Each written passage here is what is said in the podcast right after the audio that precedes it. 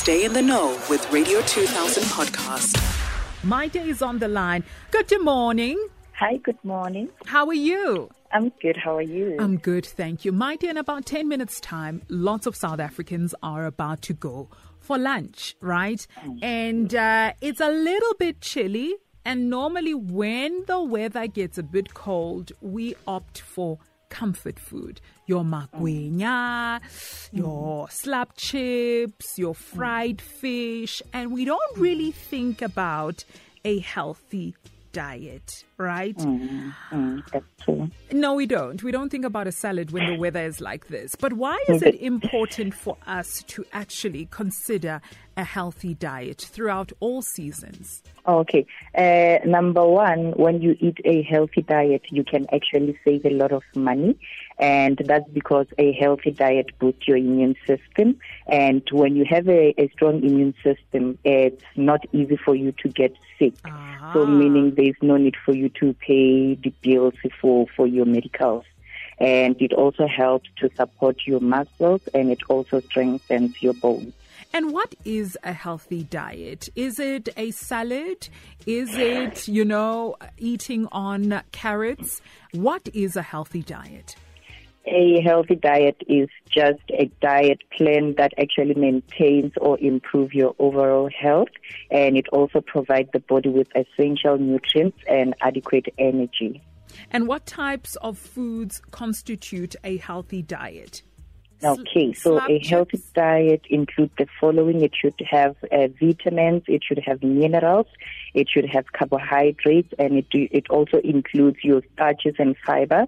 It should also have protein, healthy fats, fruits, vegetables, and water. A potato, Maite is healthy, right? Yes, a potato is healthy. But the minute I chop it up and I dunk it in in fat, it's not so healthy. Yes, it depends how you cook it.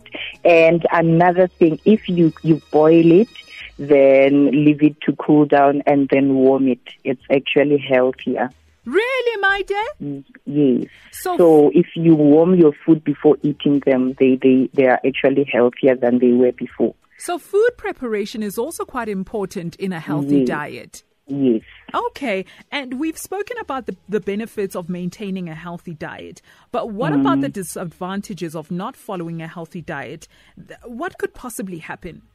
Okay, so the most important thing about a healthy diet is uh, to eat the correct number of calories for your physical activity so that you balance the energy you eat and the energy you use. So if you eat too much than your body requires, you are going to gain weight and the the body is not going to be able to use the the food that you have eaten, all of them. So it means it will be stored as fat. And once you become overweight, uh, you stand a chance to get your heart diseases, hypertension, or diabetes. And if you eat less than your body requires, you're going to lose weight. So when you become underweight, you stand a chance of getting anemia, osteoporosis, or you can also have vitamin deficiencies.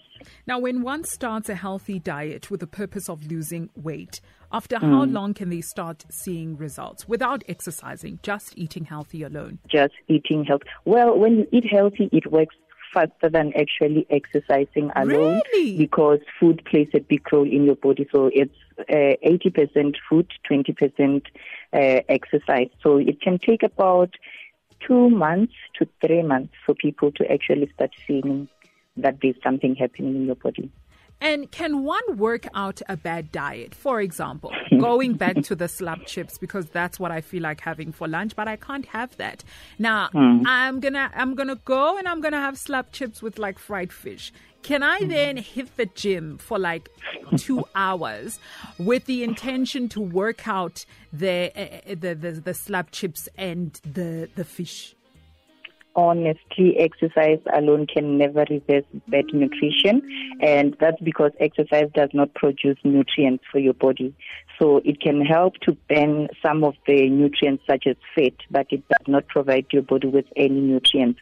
So it doesn't, it doesn't actually, it doesn't reverse that uh, nutrients. So there's no shortcut to this thing. Right? No, there's no shortcut. You can actually consume over a thousand calories within an hour. But when you run, you can actually burn about 50 to 60 calories in an hour. Ooh. So that's where the problem is. Hi. Maite, thank you so much. I am definitely hmm. going to eat a salad for lunch, not Ooh. the slab chips and the fish like I had intended to do.